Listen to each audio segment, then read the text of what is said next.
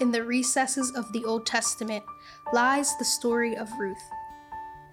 One scholar said, It's the most beautiful short story ever written. But how can a 3,000 year old book be relevant today? Ruth speaks into our cultural confusion surrounding gender and our increasing ethnic divide. It's an improbable and compelling love story, but ultimately, Ruth is a story of redemption. How God's sovereign grace redeems his people in and even through their suffering. Ruth reminds us that God still redeems people who were once far from him. His sovereign grace still redeems our suffering for our good and his glory. Johnny P.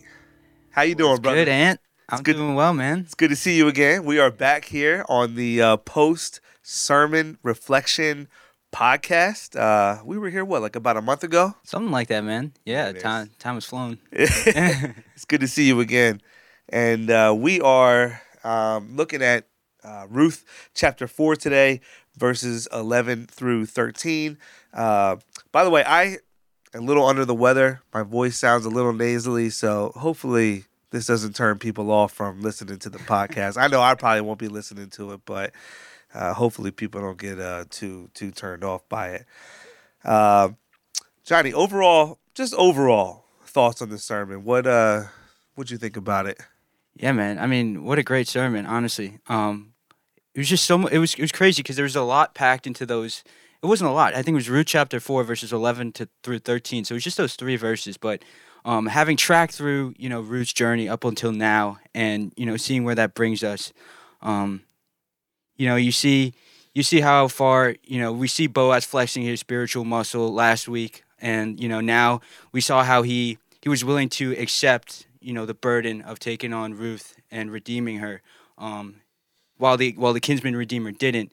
And you know now you know you think like they're ready to ride off into the sunset, but they got this like looming, you know this looming like cloud over them. You know Ruth's barrenness that's been going on for the last you know ten years, and so that's where like we kind of like left off.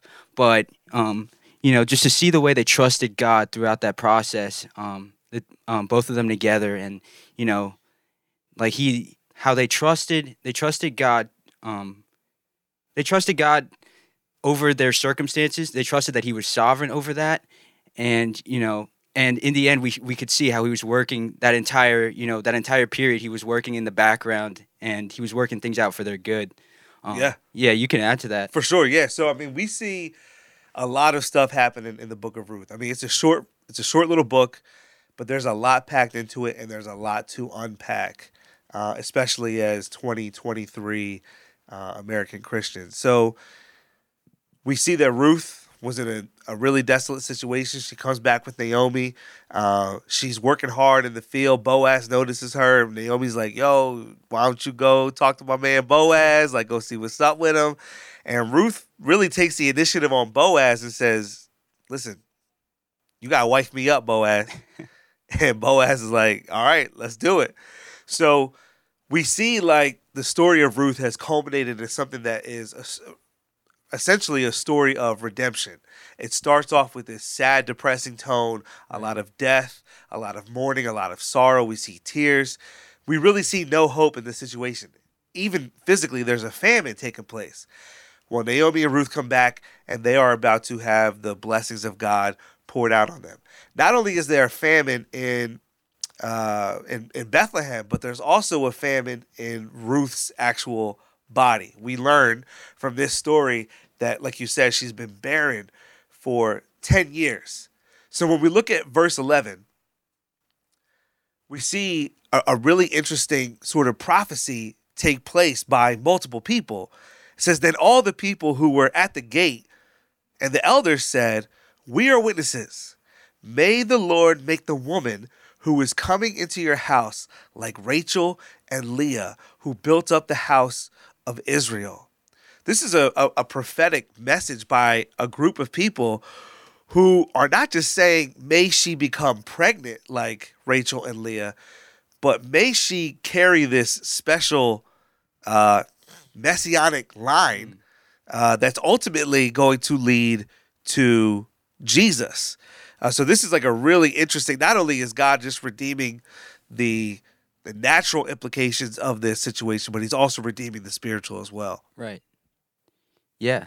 Yeah. No, definitely, man. Um, and we see that he was ultimately sovereign over Ruth's barren, barrenness. And one one interesting point from the sermon that um, that really that really hit home was, you know, the pastor mentioned that if Ruth wasn't barren, you know, she wouldn't have made her way to Bethlehem, right? Um, Yeah. If she, if she had had a son, um, according to Hebrew law, she wouldn't have been she would have been ineligible for redemption, right? And so, like ultimately through that, you know, we can see God's providence and His sovereign grace over you know her difficult circumstances, and you know how he's how he ultimately worked things together for her good. Um, so it was just it was just great to see that, and it was encouraging. It's wild because Pastor Brennan alluded to some maybe some double entendres Yeah. that maybe we would not have uh, been awakened to just by reading the text through our, you know, American Christian cultural lens. Right. He points out that the word lahem, yeah, it does mean bread, but it also can point to the the giving of new life on behalf of a, a woman. Uh, also, the word pakad, which means uh, to visit, we see that the few times that it's used in the New Testament, um, we see it's it's foretelling the birth of Samuel, uh, and it's also foretelling the birth of some oh uh, Isaac. Yeah. So um, this word pakad that's used is about to be used for Ruth as well. Right. So she wasn't just visited, but she was visited. Like she, her womb Yeah. was opened up, um, and her lahem, uh, the the ability to give new life, is about to take place in the life of Ruth, which is crazy because Ruth is a Moabite. She was married to um, somebody, you know, that uh, for for ten years and was not able to get to get pregnant. It obviously was outside of God's will. But as soon as Ruth comes back to, or not even comes back, comes to Israel, all of a sudden God is opening up the womb of Ruth because now uh, God's plan is about to be fulfilled. Right. In his time. life. Yeah. Yeah. So, um, one of the one of the key themes that that was discussed in the sermon was this idea of curses turning into blessings. Right. And I think that this is something that maybe anybody above the age of seven or eight can Yeah. really like can really begin to to understand. Um, there are things in all of our lives that we would, in the moment, have looked at as curses, but ultimately throughout time we were able to see that they have become blessings in our lives. And maybe some of those things haven't really become a blessing to us, but we trust that God is doing something in our hearts or in our lives to bring us closer to Him, to make us more dependent upon Him by bringing us through difficult circumstances. We know of Ruth's circumstances that she was in a in a really desolate situation, uh, and as you so eloquently put, without those circumstances in her life, she may not have been eligible for a kinsman redeemer to take over her. Um, but when we think about our own lives, uh, I'm curious. You know, what are some of the things that that our audience can think about uh, God turning a, a, blessing into, uh, I'm sorry, a curse into a, a blessing, not a blessing into a curse. That'd be that'd be bad. Yeah. That would be kind of a bummer. that'd be a real bummer. but uh, Johnny, one of the things that that I think of, and we'll, we'll speak to this first, and then maybe we can hit on some some personal things, Sure. is Fellowship Crosspoint Oh, right? I mean, Yeah. if we think about the life of this church, uh, I- I'll, let you. I'll let you give a little bit of, of background info on, on Fellowship Capital City, and then I'll speak a little bit on on Shady Rest as to how we merged in a, in a Crosspoint. But like we had a thriving church at, Oh, yeah. uh, in Fellowship Capital City, but there was there was also some some major lacking there as well. Mm. So what what was going on on on our end? Oh yeah, man. Um, I mean that's such a great example in terms of you know just turning curses into blessings, right? And so, um, for those of you who don't know, Ant and I, and I are Capital City OGs. Um, we go back, and um, we used to meet in the Trenton War Memorial, and um, there were tons of challenges with that. You know, the war the War Memorial staff itself could you know pull the plug on that. You know, they were like kind of pulling the strings, um, and things would you know things could get difficult um, with that, like logistically, and then you know it was just tough meeting in the basement every week, man. Um, you know, Setting up, tearing down. setting up was was a pain, man. Like You had to get there like three o'clock in the morning. yeah, super early, super early, and then tearing down. Um, baptisms baptisms were tough. I remember we were doing we were running them in that like inflatable tub. With like 28 degree cold, like a Titanic baptism. Yeah, man. Um, so like that, those are just you know that's just at, at a very small level. Like those are some of the technical challenges um, that we faced. Um, But then COVID hit. Right, What happened with COVID? and COVID kind of just like threw everything you know into a whack because like we like the War Memorial shut down. If I'm if I'm correct, right? Exactly. Yeah. yeah. Yeah, and so all of a sudden it's like, where are we going to meet? And so you know now we're meeting in the pastor's backyard.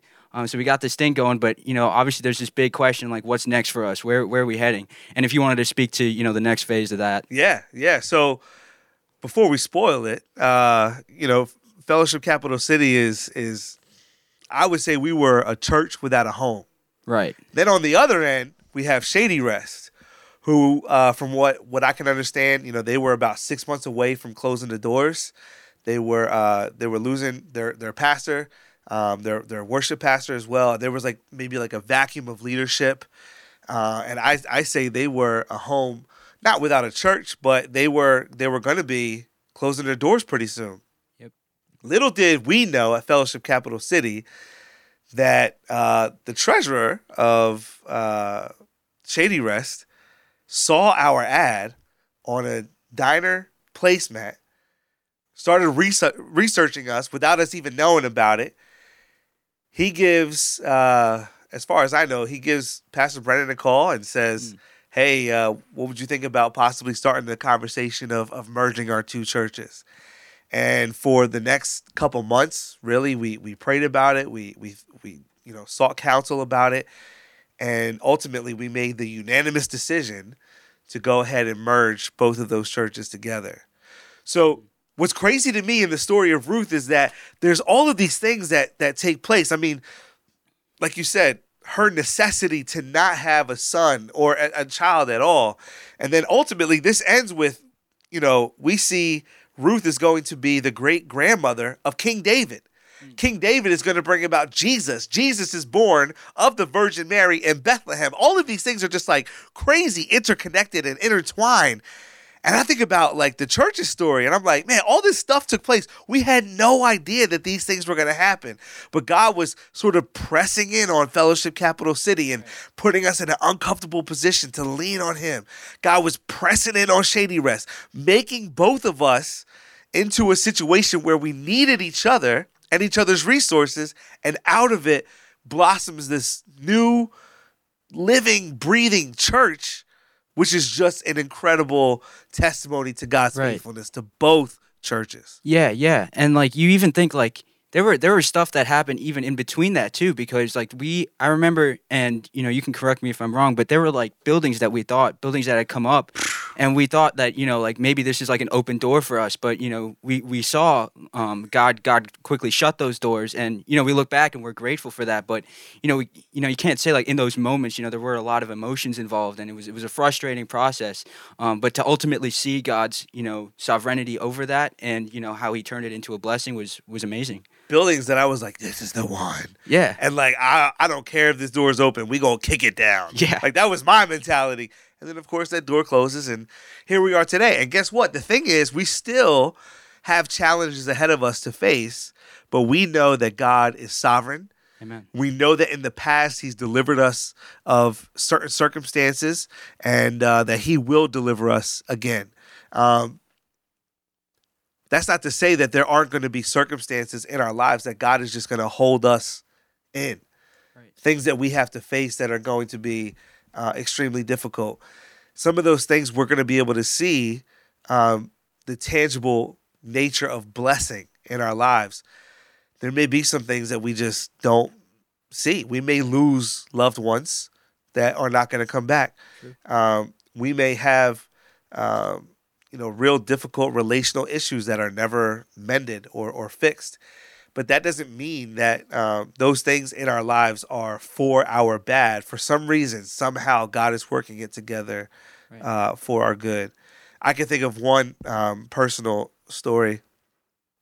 Uh, my mom uh, when when uh, when I was a year and a half old.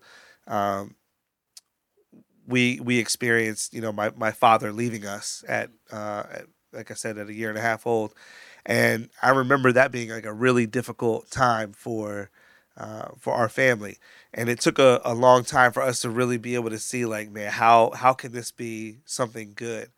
Um, but the truth is, you know, I look back on my life, and I went to a Christian school my whole life. For most of that time, I was a total knucklehead. I wasn't doing what I was supposed to be doing. I was not walking with the Lord. But we went on a missions trip in 2007 to Nicaragua that absolutely uprooted my life and changed everything about who I was and really put me on mission for God. And it's crazy because looking back, uh, we can clearly see that my dad would not have allowed me to go to a Christian school if I was if he was in the house. Uh, he would not have um, shelled out the money for that. Let's put it that way. Uh, so I I can see now that even though my mom walked through a broken relationship that was so difficult and so many questions and so hard to walk through, but ultimately it was it it, it uh, sort of contributed to not only my salvation but to her salvation as well. My mm. mom is now walking with the Lord, and uh, I think we can look and see that like a, a, a bad situation directly influenced right. uh, both of us coming to Christ. Um, so I'm curious, Johnny, like, is there anything in, in your life that you feel like you can look at and see God turning a curse into a blessing? Yeah, man, uh, most definitely. And I really like what you had to say. Um, looking back at the sermon, um, I think Pastor covered – and as we were talking about kind of in the beginning like the if you think of like some of the more common curses that people face um, i'm thinking like people my age and i'll hone in, i'll hone in on my own personal experience too. Um, but like you think of like you know depression anxiety you know singleness for some people and like all these like mental health issues right? Um, i know me personally the most recent example i can think of was um, last year was my last year was my sophomore year at college and uh, my freshman year was online and it was my first semester um, on campus. And, you know, as exciting as it was, it was also a very difficult time to navigate through. Um, like just being on campus, being in a different environment, um, just being surrounded by people who, you know, like are on a different path than me or like, you know, just not having that community. Um, I, I kind of just felt like a fish out of water per se.